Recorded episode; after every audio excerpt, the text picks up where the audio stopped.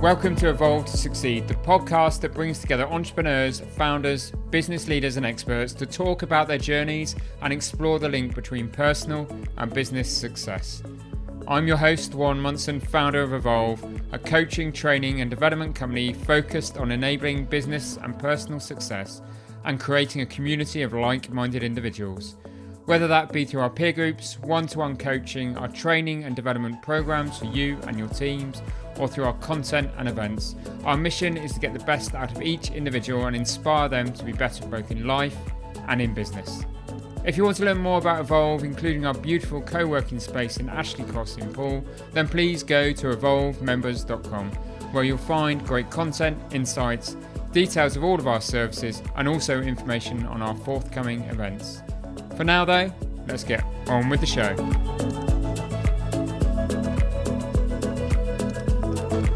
Welcome, Guy, to the Evolve to Succeed podcast. Thanks, great to be here. Uh, it's great to have you on the podcast. Really interested uh, to have sort of two wide ranging conversations, although I think they'll interreact uh, during the course of this podcast, Guy.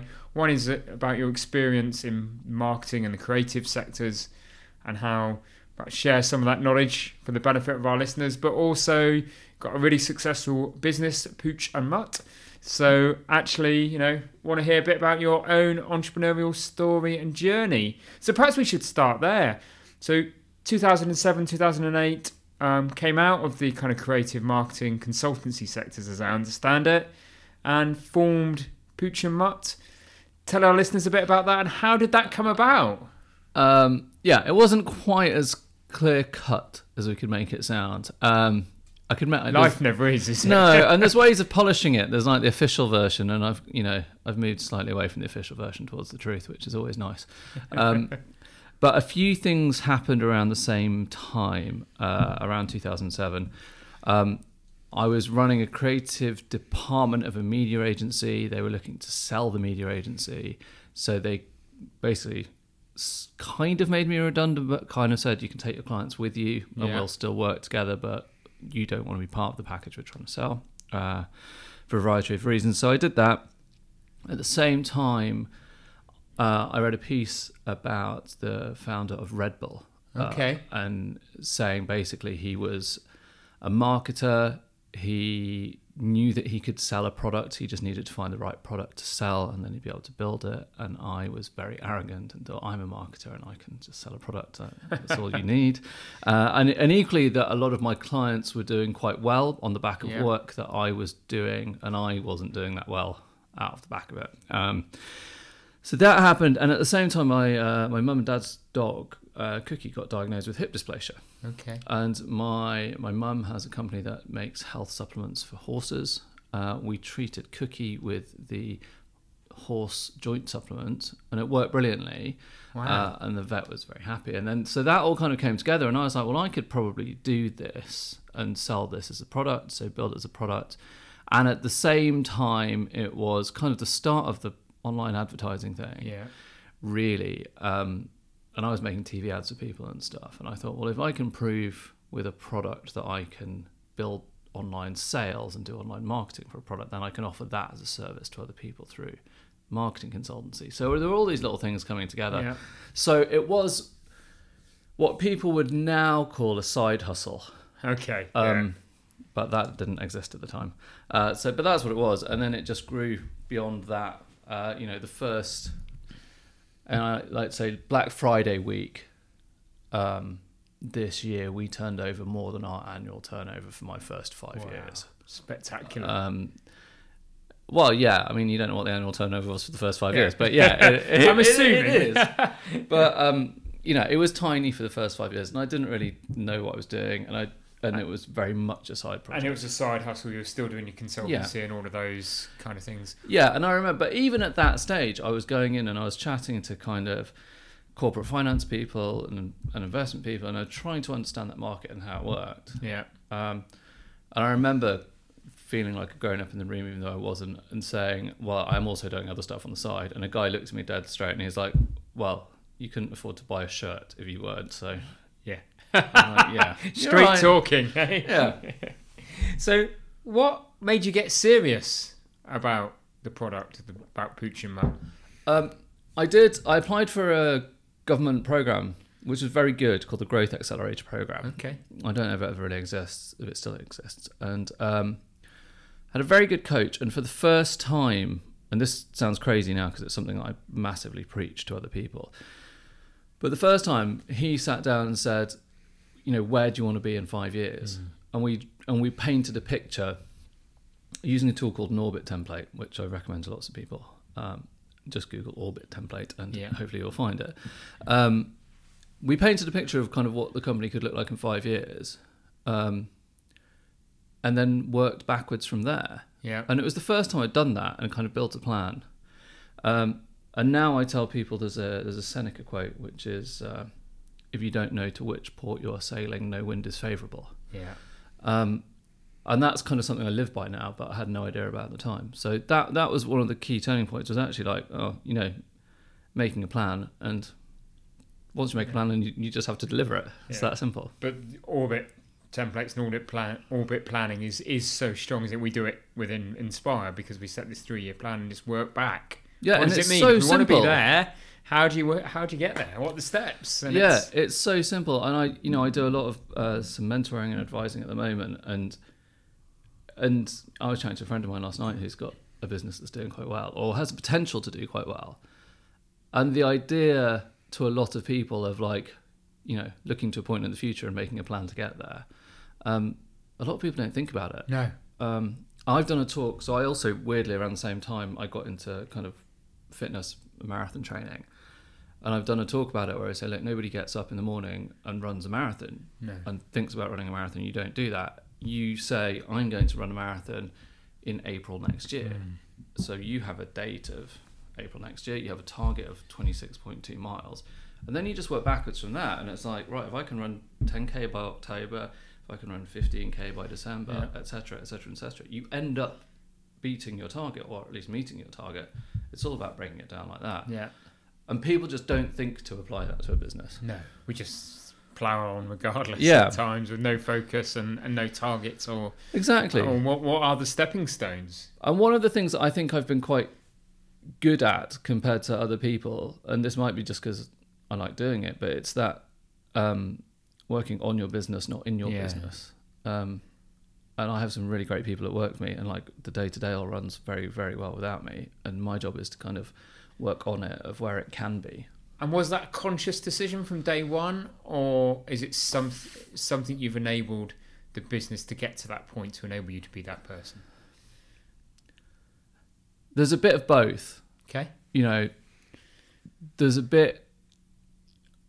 No one would start a business like I started a business now, um, because, especially in a product business, you would go to Kickstarter, and once Yeah. you've gone to Kickstarter, you go to Seedrs, and once you've gone to Seedrs, you go to a VC, and like there is a route to fund and a route to growth. And you know, I do mentoring at uh, Imperial College, and everyone is talking in like Series A, Series B, Yeah. like that. It, that's not a language I had No. when I started, and that roadmap wasn't there when I started. You know, no one would do five years now and run out your AIS time without knowing it. Um, with in a product business, so it definitely wasn't kind of the goal to do it like that. And and also, I spent five years doing every job. You know, Mm. I did our monthly accounts in um, a really bad spreadsheet. Didn't really work. Um, you know, I put code on our website to enable us to do e-com Yeah. sales. I was going to the post office with an IKEA bag full Yeah. our online. So it didn't start in that way. In, yeah. So way, so I kind of, but by doing. I don't think I'm great at anything, but I think I'm quite good at lots of little things. Okay.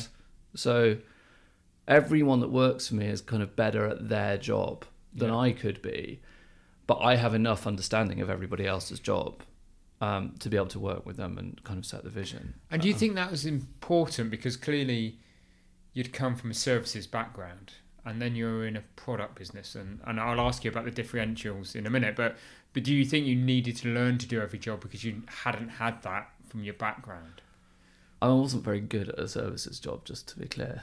that's an honest response wasn't- isn't it. I, I was in um, I was in advertising and marketing as a, frust- a as a frustrated creative, effectively. Okay. Um, it's there's a concept I read about the other day called shadow jobs, where you know it's like a movie director who ends up being an agent Yeah. because they don't want to be a director or they don't. I didn't do the path to be a creative. I would have been a much better advertising creative. I was a terrible account handler, Okay. effectively, um, which is a whole other story. Um, which is why I ended up kind of pushing into lots of creative avenues and kind of getting out of what my job role should have been, Right. effectively. so, Uh, do you wish you'd found product earlier in your career? Um, yeah, I mean, at the start, it was kind of having a product was my own kind of way of being able to do my own marketing for myself, Well, and I'm kind of good and I was going to ask you that as well. Yeah. I suppose was was it the product that was important day one, or was it creating the brand? I was definitely creating the brand. Okay. It was definitely creating the brand, but a brand that does something and a brand that's helpful. Yeah. Uh, you know, it's not like I was launching a cigarette brand or a junk food No. brand or something like that. So it had to be something that that would be called purpose now, but yeah. wasn't then. Um, so it had to be something that, that did good in Yeah. whatever you define as good. Um, but it wasn't. I like. I'm. It's not like I'm a dog crazy person who wanted to, No. to do a, a dog business. And equally now, as much as obviously there is a bit about making. We are making brilliant dog food that and dog treats and dog supplements that Yeah. makes a real difference and genuinely makes a real difference to dogs' lives. And we get amazing reviews about how much we do make a difference. But that's still only part of it. There is a big part of it which is about growing the team and enabling the team, uh, which is really important to me. You know, and and even to the point where we've got at the moment a lot of our team have kind of been offered jobs elsewhere, and I'm kind of proud that they have. Yeah. You know, it's annoying to have to recruit, but it's proud that you know people are coming in and really developing their careers and Giving them that and opportunity and they've flourished as individuals yeah. and yeah. And So that's really important to me. And also, it's kind of the challenge, the mental challenge of kind of running and building a business. Like, I'm really good at kind of growth and growth opportunities. I'm terrible at day to day. okay. My team, my management team, joke with me because I, I know, you know, this is from, Bel- everyone knows about Belbin, but it's about my Belbin kind of profile Yeah. says this. I'm brilliant at starting things. I have loads of great ideas. I'm terrible at finishing them. Right. Um, so I've got a great team that kind of wrestles projects off me to make sure they actually get done. So I've got two things come out of that. One is a conversation around purpose, so I'll make sure we have that in a moment. But for somebody, and it's kind of that entrepreneurial, that founder spirit, that business owner that, you know, typically we all like shiny new things. How do you stop yourself chasing the shiny new thing, the shiny new business, the shiny new opportunity, and focus on the one business? Because you Um, seem to have done that really well. You might tell a different story, but from the face of it, that seems a strong proposition for you. A, a couple of things on that. One, um, an author I don't particularly like called Gino Wickman has a book called Rocket Fuel. Um, and that is about basically if you are, I was called a monkey, uh, which is chasing shiny new things. If you are that person, you need a good number two or a good team Yeah. around you to kind of tell you when to get back in your box and challenge you, but also take the good ideas and make them happen. Um, so that's important. I mean, I also went through a phase where I did quite detailed business plans on uh, a men's kind of face care brand. I did one on a gym. I did another D2C project. Okay. And actually, what I learned about myself through that process is I then took all my learnings of my planning, and it might be called, uh, to many people, it's called zero cost budgeting, which is a, it's just a way of starting. What would I do a business if I started from scratch now? And you just take a totally different sector and you make a plan, but then you can take the learnings from that plan and put it into your existing business. Um, so I do quite a bit of that because I do chase shiny new things and I do get Yeah. excited by shiny new things. Um, I also do the mentoring that I'm doing, especially with the guys say at Imperial, where they are kind of 22, 24 year olds, and it's very early on their journey. So being able to help them kind of scratches that itch for Yeah. me quite a bit.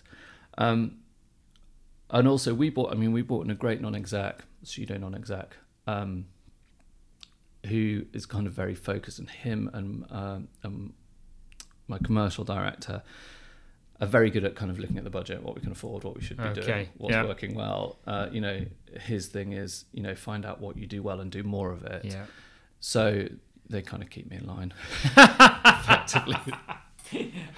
At times a challenge, possibly, but they do keep you in line. eh? Yeah, and there is that's one of the problems actually we've had, which has been quite interesting. Is I'm very much um, always after new things and doing Yeah. new shiny things, and just wanting to push growth. Yeah.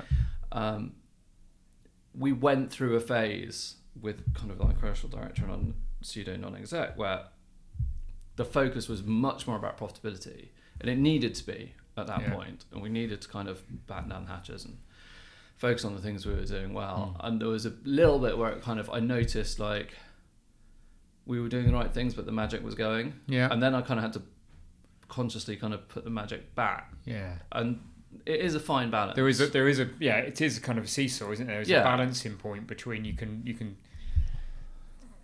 cost and control to the nth degree. You can but and you can focus on that consolidation and all of that kind of thing. But if it takes the fun out of it and doesn't and you lose the kind of essence of what the brand's all about, then Yeah. actually you lose. You can lose And you need both. But there is this kind of and, and we went through a phase, and that was when we kind of were, were looking for funding. And, Yeah. and you know, once we sorted funding out, and we have a partner who is looking at growth, they look at growth. You know, we Yeah. we're very aligned. Um, we've got an investor who is our manufacturer, and they look at things in terms of tons of dog food Yeah. sold. You know. And between because they're making the food and they've got a margin because we're selling it and we've got a margin, Mm. actually, even if we're not profitable, we're kind of profitable as a group. So it, Yeah. it works. Um, and that's one of the things that I kind of warn a lot of other people about is when you, you know, who you take your money from Mm. and do you want to work with them and are you aligned? Yeah. Um, and luckily we've got really good alignment, but I know a lot of people that yeah don't. that's trip hazard, isn't it? You Yeah. know, it's at that point when you take funding in and you're pursuing and you need the money and you make the wrong choice. Yeah, and loads that- of people get surprised. business, And people are like, "Oh, well, our PE wants us to do this." So it's like, Yeah. well, you know, their job's to make money. Yeah. Their job is to sell their shares for more than they bought them from. Yeah. They've got a three to five year They've got a timeline. plan. They are. They're Yeah. working back their five year plan, aren't they? Yeah, and it's you then go on to you are on someone else's schedule, and that's fine if you've. I think nowadays you've got a lot of people who understand that journey Mm. of you know the whether it's crowdfunding up through VC up to PE and they all want to IPO, but um, if you understand that journey and you build a business for that journey and kind of for that kind of cookie cutter approach, which is not that difficult to do, No. to be honest. But you've just got to know who wants what metrics at what point, and you Yeah. build it around that. Whereas if you've built a business organically and then you're kind of trying to squash it into that, it's a lot harder. Yeah. So, obviously, by the sounds of it, you've successfully fundraised. You've got good funding partners on board. Two or three hints and tips to anybody listening looking for funding right now. What would you do? Um, well, as, you know, the number one thing for funding, and which everyone gets really shocked at when I tell them, uh, and it's not that shocking, is, um, and because we're in an accountancy office, this makes a lot of sense. But you've got to understand cash flow, Yeah. and under, you know, I funded, I went to um, a business growth program at Cranfield Business School Yeah. uh, which I highly recommend to people. It's for businesses doing kind of two to 20 million. Um, their selling point is you can get so far on kind of nous and intelligence, we'll tell you how to do it properly, um, which is a great bit of positioning. Um, but based on one of their cash flow lectures, I was like, oh, God, I can't believe everybody knows this. Um, and I just restructured the whole business based effectively on that one lecture Okay. and you can fund your business through cash flow. You know, extended. You know, we put in you know moved accountancy so we could do invoice financing. Yeah. We moved our manufacturer to the one that didn't necessarily offer us the best prices, but that offered us the best payment terms. Yeah. Um, and a lot of people who are looking to fund should go to their manufacturer and say, "I'll give you five percent of my business if you give me six month payment terms," Yeah. and that will fund your business for far, far, far longer than selling five percent for a hundred grand. Yeah. And, and it's about understanding that working capital cycle, isn't it? Where does my cash get tied up? Yeah. And how can I release some of that cash. Yeah, and it and, and and it all depends on your model Yeah. as well. I mean, it all depends on the model you're going for. You know, equally, there is the you know there's a few in our sector who are looking at that that VC model. You know, there's three dog food companies who between them are losing 30 million a year. Um, 30 million. which is just taking value out of the market for everyone else. I mean, they're literally wow, giving squishing stuff the away. market for you. Yeah. Yeah, and everybody, you know, I talk to all these city people. They're like, "Oh, aren't these companies doing great? They've gone, you know, Mm. they've gone from twelve to twenty million in a year." And it's like, yeah, they've lost twenty doing it. Yeah. It's not that hard. They're losing Um, two pound for every pound of sales they grow. Yeah. But actually, you know, they're it's those companies tend to be people with a finance background who understand finance, who understand how it works. They, the products are relevant to them, um, and they just understand how it works. So Mm. you can raise money. So I think that is my. First bit of advice is look at cash flow. Second bit of advice, if you want to go down that route, you know, work out what journey you're going to take yeah. are you the fast growth, massive loss making, need loads of cash Yeah. company? Are you kind of a profitable, slow growth company? You know, do you want money out for you? Are you happy to kind of wait 10 years and struggle with VCs and be bossed around by a load of people on other people's agendas, but you'll get more money in the long run, potentially with Yeah. the risk there? So it's those are the two things that I think you need to look at first. Definitely. Could we have a little bit of a conversation about purpose? Because it was interesting you mentioned that earlier, and I know you've got some strong opinions on Yeah. purpose. Because, and I suppose particularly with your marketing head on, because do you think that kind of word purpose is being a bit saturated at the moment? Everybody Yes. says they've got a business with purpose. Yes, I think it's been massively saturated, and you know, I don't watch TV advertising very much, but everyone's doing it at the moment, and it's just a bit boring. Yeah. Um, I think the article I wrote said that all these studies came out and said that companies with purpose are overperforming or outperforming companies without purpose, but maybe they were at the time of the studies. But if everyone jumps on that bandwagon and everybody has a purpose, um, then they don't outperform because everybody's doing it. Yeah. Um, and I also think that customers are smarter than people think they are, than a lot of companies. And you know, I used a couple of examples, and this is more about people who are just doing purpose badly and jumping on the purpose bandwagon. You know, I think you called it purpose, washing. I did call washing. it purpose washing. I Like want to get purpose. now yeah, purpose and it- washing, and it's yeah. exactly what it is. You know, you look at Philip Morris have got the purpose of having a smoke-free world. Hmm. You know, I could go to Philip Morris in a day and work out to have them a smoke-free world. Just turn the machines off. Done. It's easy. They don't believe that purpose. You know, where and equally like Coca-Cola have got some, you know, planet-inspired, you know, trying to be green purpose, but they're the number one plastic polluter in the world. Mm. You know, if they believed it, they could do something about it. And Yeah. also, I, the Coca-Cola example is interesting because if they had the balls, they could set a very clear goal. They could have a very clear. You will never find a Coke bottle on a beach within five years from now. They could do that, and they could make that happen, and they could align the whole of their company to that, and it would work. If they had the balls to do it, it would work, and it would make a difference. But they don't have the balls to do it because they don't care that much, and they just want to sell sugary water. Um, and people see through it, and you saw. I mean, again, with there was a great bit in the summer of at uh, Cristiano Ronaldo's press conference when he's like pushing the Coke bottles off the table. Yeah. And if they had a real purpose that they believed, he wouldn't be doing that because No. he could get behind it. Um, so I think there's just a lot of bullshit out there, quite frankly. Yeah. Um, and I don't. I think you can really care. Like if Coke really cared, they could really do something, but they don't. And there's a lot of this kind of purpose washing. And I don't really think that most companies should um, should kind of go to a purpose consultant mm-hmm. and and find out what their purpose is. It should be there at the start. I mean, yeah. our- in the- it should be in the DNA, isn't Yeah. it? particularly in an entrepreneurial owner managed business. It's like, exactly. why do it otherwise? Yeah, and there is there is a point at which a company outgrows a founder, and you need potentially to bring in an agency to clarify exactly what that founder meant when mm. he was talking or she was talking about the purpose. But you know, we you know I've never had to say, you know, that we kind of believe in equal opportunities employment. Yeah. You know, I remember I was in a, I was in a, uh, this business group I was in, and everyone was talking about their anti-slavery policies, and I was like, has everyone got an anti-slavery policy? And they're like, yeah, you got to have an anti-slavery policy. I was like, but I, why? I've never even that would never even occur to me that Yeah. That would be needed. It's so obviously something we would never do. Um, and we've always had environment at heart. We've, you know, our first ever packaging was biodegradable packaging, which actually isn't the best for the environment. I since found out, but that goes, that goes into the greenwashing argument.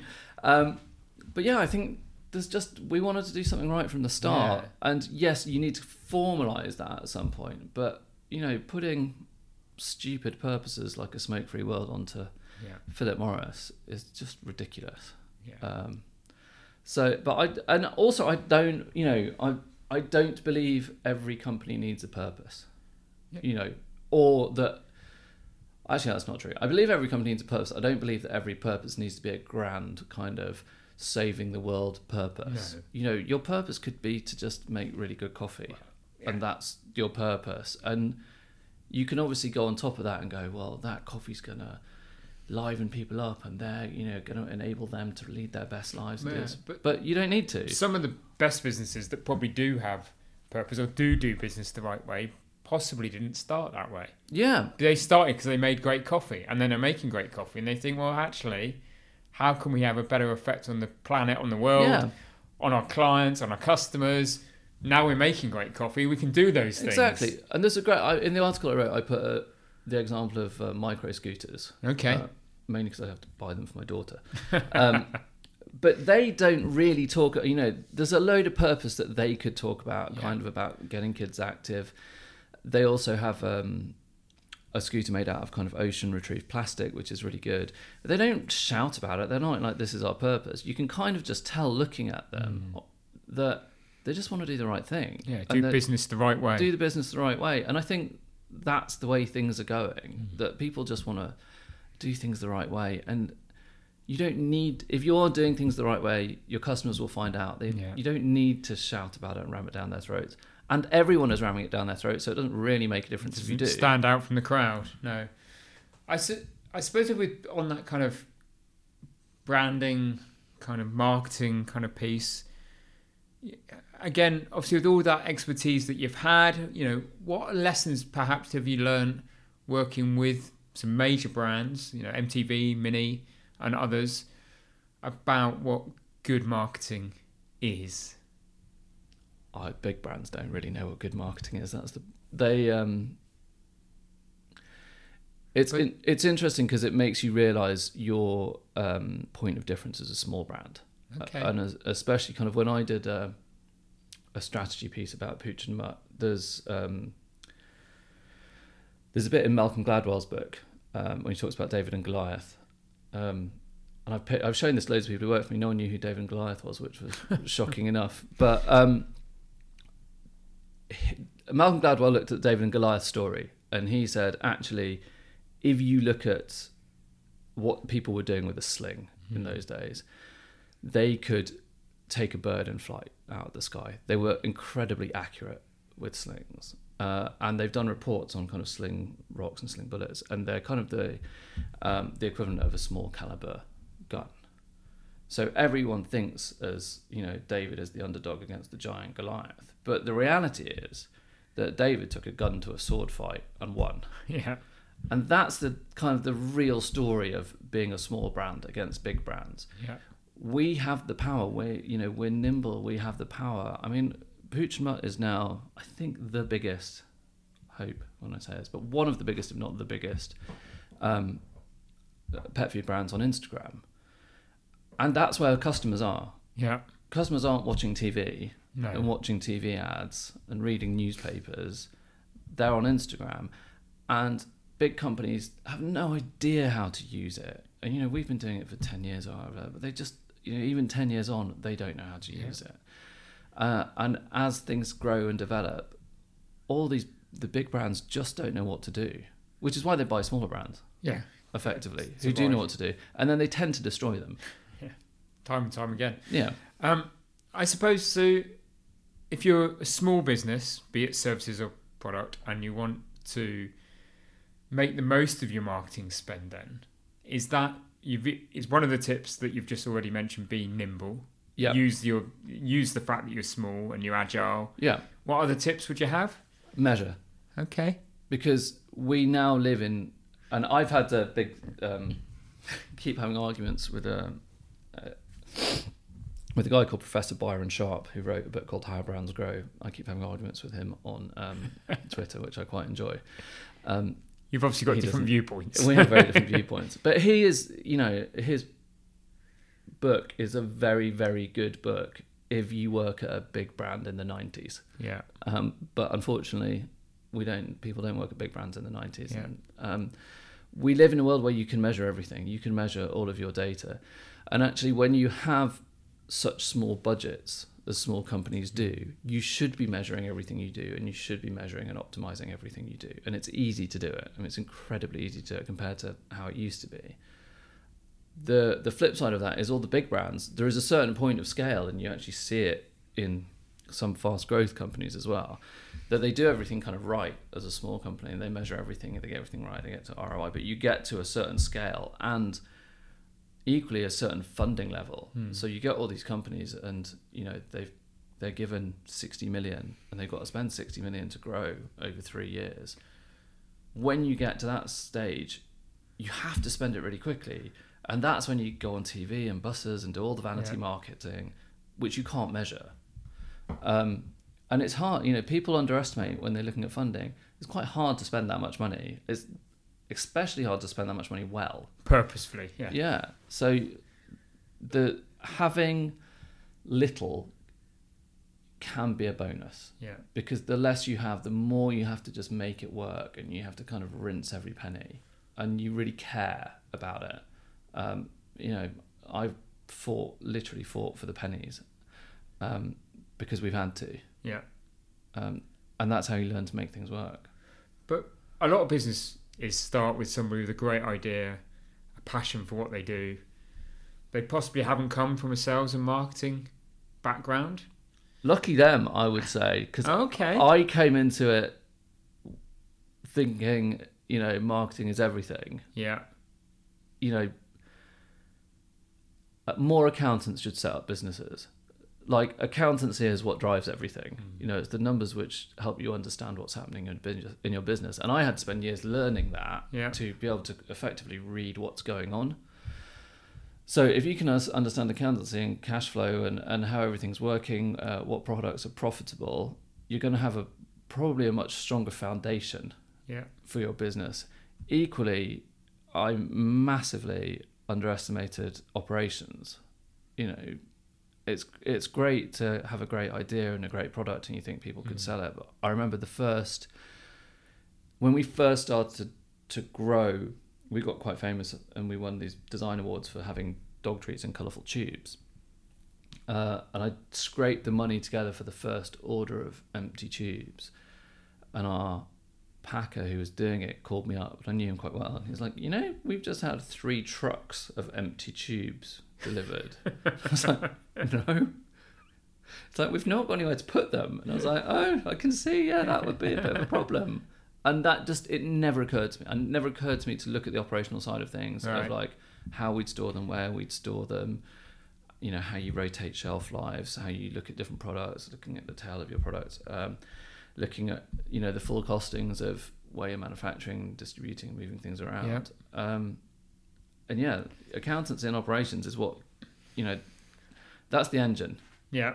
You know, there's there's the shiny outside, but you need a good engine. Okay. And do you believe you can hire in the expertise and consultants for the shiny outside, the marketing bit? Uh, you can hire in you can hire in expertise for anything. um, one of the things I say to people is to be very clear on what you want that expertise to be and to do. Um, someone I'm working with was saying that she wanted to hire in a marketing agency. And that's not necessarily a bad thing to do, but you there's um there's a stage I like to look at which is kind of like your mission, vision, and then you go down to strategies, objectives, tactics. And you you can flow through like that, Yeah. and it's a good way of looking at it. And I think one of the problems is that everyone hires in tactics Yeah. um, without setting objectives, Yeah. and objectives matching the overall strategy. Yeah. and that's just the wrong way around. So you know, when I was talking to her, I was like, yes, you may need to hire someone in, but let's kind of work out what you want to achieve first, what the goal is, and actually, once you do that, it's like I need to hire someone to manage influencer outreach on Instagram. For example, is where you could get to, not just go to a marketing And agency say and say, help. help i need marketing. Um, so i think yeah you can you can bring in you can outsource or you can insource or you can hire whatever expertise you need but you just need to know you need to do the work which is the kind of working on your business not in your business. You just need to work, do the work to work out exactly what that is. Otherwise you just throw your money away. So this is quite a mature conversation, and it's one where you've clearly gone through the journey to get there. How different is the guy in front of me today to the guy that set up the business in 2008? I, I, I mean not even comparable um, I'm less arrogant. I might not sound it now. I'm, I'm less arrogant, definitely. I'm more knowledgeable. Um, And that's investment in yourself, self development, doing the Cranfield course, all yeah, of those I've things. done. That's, I mean, what's really made you change? So individual? like I say, I worked with Growth Accelerator course to start Yeah. off with, um, which was a big investment of my time and the government's money, which was nice. Um, I did Cranfield, which was a big investment of my time and my money, or Pooch and Mutt's money. yeah, I've done a course at the London Stock Exchange, which was an even bigger investment of money and and time, uh, and and that's more around the funding piece as well. Um, I mean, those are the kind of the bigger investments. I have read many, many, many books, listened to many books, listened to many podcasts, talked to many people. Um, you know, I I am what I've now found out is called an autodidact, which is I'm not particularly good at school. I'm not particularly good at being taught stuff, but I'm very good at learning stuff okay, on my own. And I just and I and also learning in the area and identifying the areas where I've needed to to learn. And that's not just on the business. That's kind of in personal growth as Yeah. well. Uh, in you know mental fitness, physical fitness. Yeah.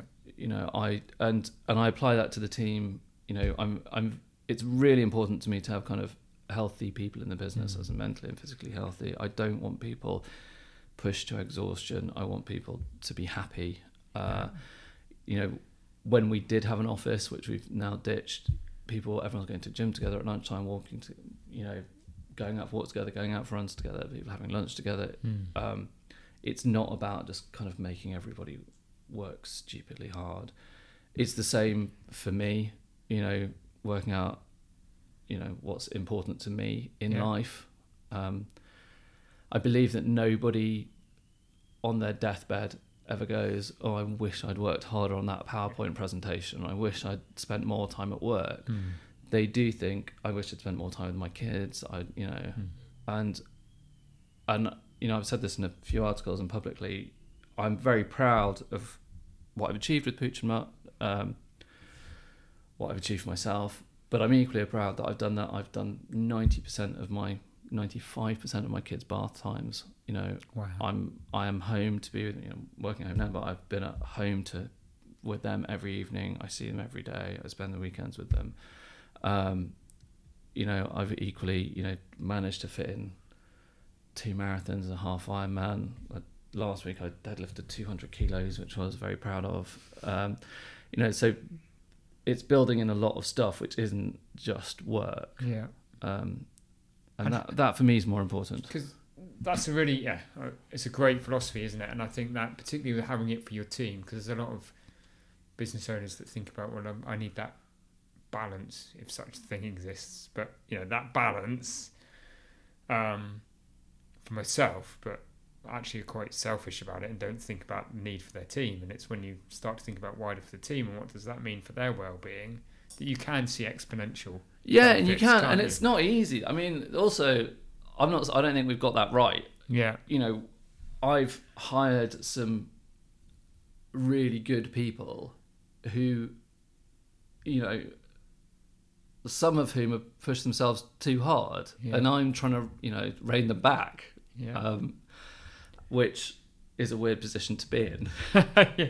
But like, I don't, I don't want people exhausting themselves because because it's very short termist anyway. It just leads to kind of Yeah. resentment and more recruitment anyway. But equally, I kind of I want people to kind of flourish in their lives. Yeah. Um, there's a good thing Tim Ferriss has says where he's like, you need three things in your life. One of them can be work, one can be family, one can be exercise, one can be anything. But if you have three things in your life, when one goes badly, one might go well Yeah. so you you know you can do a 200 kg deadlift and something goes really wrong at work but at least you can be happy at one while you're really there's a- annoyed about the other There's something with a smile on your face. Yeah. Yeah. And so you obviously really believe that balance does exist and it's not a myth. And do you look for balance in a traditional way? And I'll explain that because I think as a business owner entrepreneur, it's quite difficult because we don't lead that Monday to Friday, nine to five life all the time.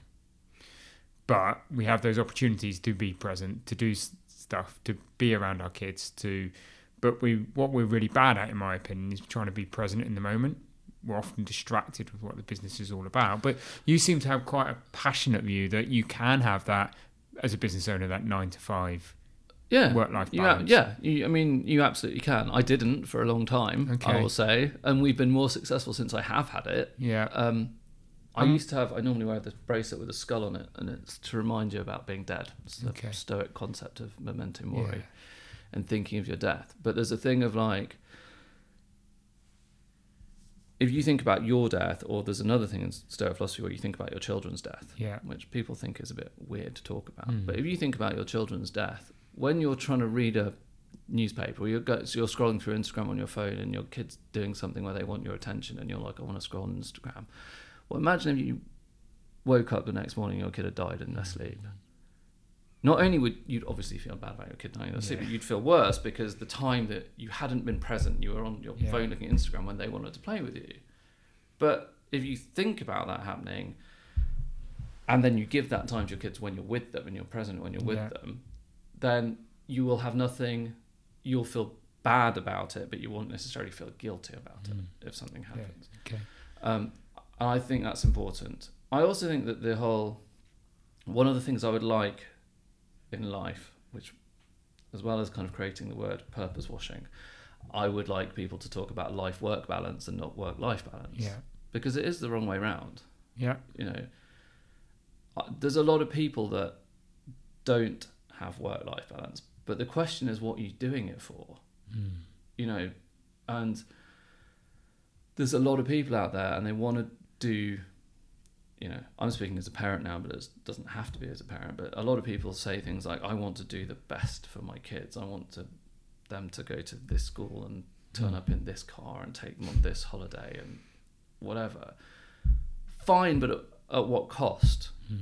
You know, would the best, you know, not for them maybe not having a ridiculously expensive ski holiday, but maybe you go camping together and spend time together, and it's a tenth of the cost, but you're more present with your kids and you can Yeah. enjoy it.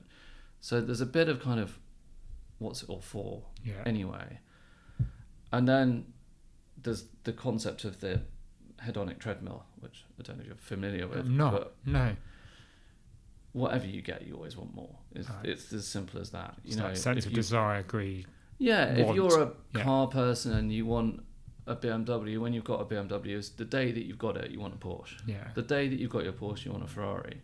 Yeah Like it's, it just keeps going, yeah and you don't take the time to appreciate it. enjoy the moment. There's one of there's a who's been a guest on the podcast, but he's a friend as well, not Neil Crespin, and he spoke at one of our conferences, and he put this really simple graph on and up, and I'll try and explain it for the listeners. But it was simply it had three columns on it, and the first one's really high, and it was the desire or want for something before you have it, Yeah, and the want is so incredible and it's high.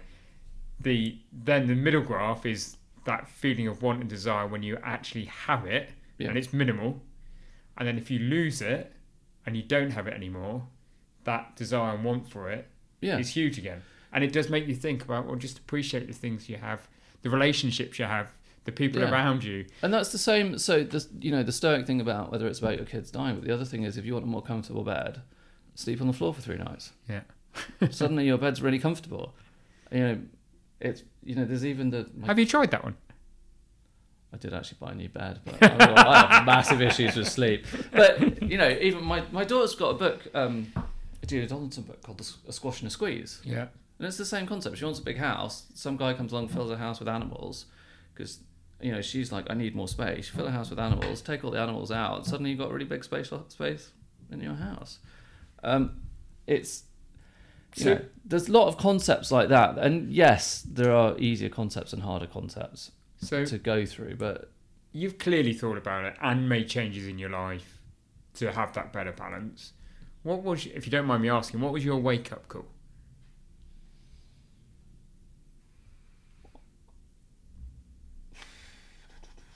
I don't. I actually don't think Or do you? There was. I think so. I had a very clear moment where um, a friend of mine runs a, a charity called Building Schools for Burma. Yeah. It's a very good charity. Everyone should look it up. Um, you know, he's raised about fifty grand and, bought, and built about ten schools and done amazing. It's incredible Wow. what he's managed to do with the micro charity approach. so what was it called again? Building Schools for Burma. There we are. Uh, and um, he asked me in 2011 when I was kind of really unfit um, uh, to run a half marathon. A group was going to run a half marathon to raise some money for his charity. And Mutt wasn't in a very good place at the time. Like we were still, you know, um, a couple hundred grand turnover a year, and um, and I did the marathon. Now it's the first time that I kind of like I said earlier, I made a plan and I followed the plan and I built something and, and kind of had the suc- had the feeling of succeeding Yeah. at something that I'd put the work into. And that for me was a really big switch from what is now called, again, um, kind of switching from a fixed mindset to a growth mindset. Yeah. To actually, there aren't better athletes, better business people, talented people. I think the word talent is should be banned. Um, that doesn't exist. There is having a plan and putting the work in. And it was like, well, I proved I can do that for a half marathon. I ended up doing it for a marathon, lots of other Yeah. stuff. Um, and it's exactly the same as having as kind of what I was doing at work. It was just like put a plan, have a goal, have a plan, put the work in, and it's fine. And also having that point of knowing what the work is. Yeah. Because if you've got that route, you only need to do what's on that route. You don't need to do all the other shit. That's where you can Yeah. start saying That's no. all, that's just noise. Yeah, at that's that all. point. and it makes decision making really clear. It's like, well, we don't need to do that because that isn't on the goal. Contextual Yeah. decision making, isn't it? Yeah. Every decision is made in context of is it Yeah. heading towards the goal or not? and it's and you know as I got healthier and my work life balance, if that's what you want to call it, got healthier, the business did better. Yeah. Um, and it's as simple as that. There was no kind of crisis point or anything, No. uh, anything else. It was just like clearly this, you know, this growth mindset approach, whether it's in your business or your Yeah. personal life or whatever, you can apply it to everything. We talked to a team about it. It's the one number one kind of attribute we want them to have. Yeah, It's that growth mindset, and we talk to them in their one to ones about it all the time. And it's really hard. And I've written another overly opinionated piece on this because if you look at what we are exposed to growing up, if you look at, you know, I wrote a piece the other uh, last year called "Why the Queen's Gambit is Mental Poison," and if you look at from the Queen's Gambit to Harry Potter to Luke Skywalker to Karate Kid. All these things are, oh, look at these innately talented people Yeah. who can do it. I mean, if you like, I loved Karate Kid as as a child, but and I've done loads of martial arts. In martial arts, especially, if you've done the martial arts for ten years, you beat the person who's done it for a year. Yeah. Always. You don't come along and paint a fence and suddenly you can beat someone who's done it for 10 years, who's stronger and fitter than you. It doesn't work. The person who wins is the person who puts in the work and follows the plan. But we're exposed to all of this myth that Yeah. you know Luke can come along and you know train with Yoda for a week and suddenly he can control the Force, or Daniel-san can paint a fence and suddenly he can beat Johnny and all of that. And it's just not true. That is not how life works. And actually, but we're exposed to it for so long. It's so hard to fight Yeah. that ingrained thought that so and so is more talented than us. Like talent is a myth, Yeah. and not only is talent a myth. But saying that someone is talented makes you think, well, I'm not talented, so I can't do it. Well, you know, fuck Just that. You can that do it. Yeah, up, it yeah, puts the just- barrier up. Get get rid of that and try. Yeah. Um, and there's a great thing that, you know, you can, whether you try, you have three options. You can try something, you can try something and fail, and you can try something and succeed. Yeah. But actually, trying something and failing and just not trying are the same thing. So you really have two. So you may as well just do stuff and, you know, see what happens. See what happens. Wow. I've really enjoyed our conversation. We do need to bring it towards an end. Um, so I'm going to ask you a couple of things. First is, I suppose, you talk about having a five year plan, you know, and that's the way in which you build kind of the future. So where do you, I'm going to ask you, where do you hope to see Pooch and Mutt in five years? And where do you hope to see yourself, Guy? Well, Pooch and Mutt's an interesting one because it's something I'm working on at the moment, and for the first time, because of the investment setup we've got with our manufacturers, it's the first time I'm looking at Pooch and Mutt, the UK brand, Yeah. and Pooch and Mutt kind of as a company, Okay. uh, because our manufacturer has lots of interesting brands that you know I've wor- I'm working on an eco brand with them, which is separate to Pooch and Mutt, but we could bring that into the Pooch and Mutt company and sell it, but not as the brand yeah. and equally there's Pooch and Mutt as kind of um, European expansion. So that's kind of looking looking at those both separately, but um, yeah, we've got we've got a very good relationship with our kind of investor manufacturer, and it's all about kind of leveraging that. So you've got that platform now, foundations and platform to go. and it's taken a long time to firstly get that relationship working, and secondly, kind of embed how it works properly, uh, and kind of create the foundations between us both and how we work together. But building on that is, you know, how we're going to succeed in the next five years. And you personally? Is a who knows at this point. Um, there is a bit where I will be stepping back from the day-to-day operations of of Yeah. Pooch and Mutt. I've, you know, I'm also I've been offered a role on the board of the parent company, so there's that okay. way that Opportunity. Yeah. Um, and I've got other plans beyond that. I'm I'm enjoying the mentoring that I really like doing, but equally it's it's really hard to kind of work with people and then you don't see them for a month and then you go back and work with them. Um, I've got a couple of ideas for a business book and one book in a totally other sector, which okay. uh, so there's Watch this space, watch this listeners. I think is the answer to that one. yeah Uh, and then the final question, and what's been great about this conversation, Guy, is you know we call it the Evolve to Succeed podcast, and exploring how people have changed on their journey, and you've definitely been through that journey and that change, and changing your philosophy and the Stoic kind of pieces and philosophies that you bring into your everyday life. So, but we, you know, it is called the Evolve to Succeed. So, final question has to be, what's your personal definition of success? Oh, I'm hoping you were going to say what's my personal definition of, of evolve, which would be. Um, and I would say that's moving on from Stoicism to looking at Alan Watts, and everybody should look at Alan Watts' philosophy. Okay. Um, my definition of success, I think it's a lot of it is to do with enabling the success of those around. Uh, you know, if I see whether that's my team doing well or my kids doing Yeah. well, or my wife doing well, you know, she's doing really well, my kids are flourishing, my, the company's doing really well. Um, it's more about that than me. I don't, I, you know, which probably is something I need to work on uh, and be kind of more proud of myself and more about me. Absolutely. Uh, and I, and I kind of know that, but I like to see everyone else doing well. Brilliant. Fantastic. Guy, if people want to learn more about you and more about Pooch and Mutt, where can they go? Um, if they want to learn, they should follow Pooch and Mutt on all kind of social media. Go to the poochandmutt.co.uk website, uh, buy lots of really great stuff for their dogs, and their dogs will thank them for it. If they want stupidly opinionated, um, nonsensical stuff, me ranting about how stupid Brexit is, uh, you can follow me on Twitter at Guy Blaskey. But that comes with a warning. Brilliant. Thank you, Guy, for being such a great guest on the Evolve to Succeed podcast. Thanks for having me.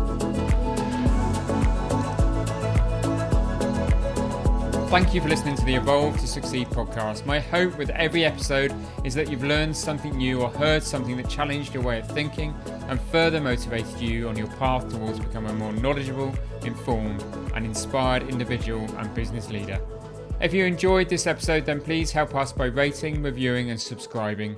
We really value your feedback and would love to have you along for future episodes. And please don't forget to learn more about Evolve by going to evolvemembers.com. Thank you for listening. See you next week.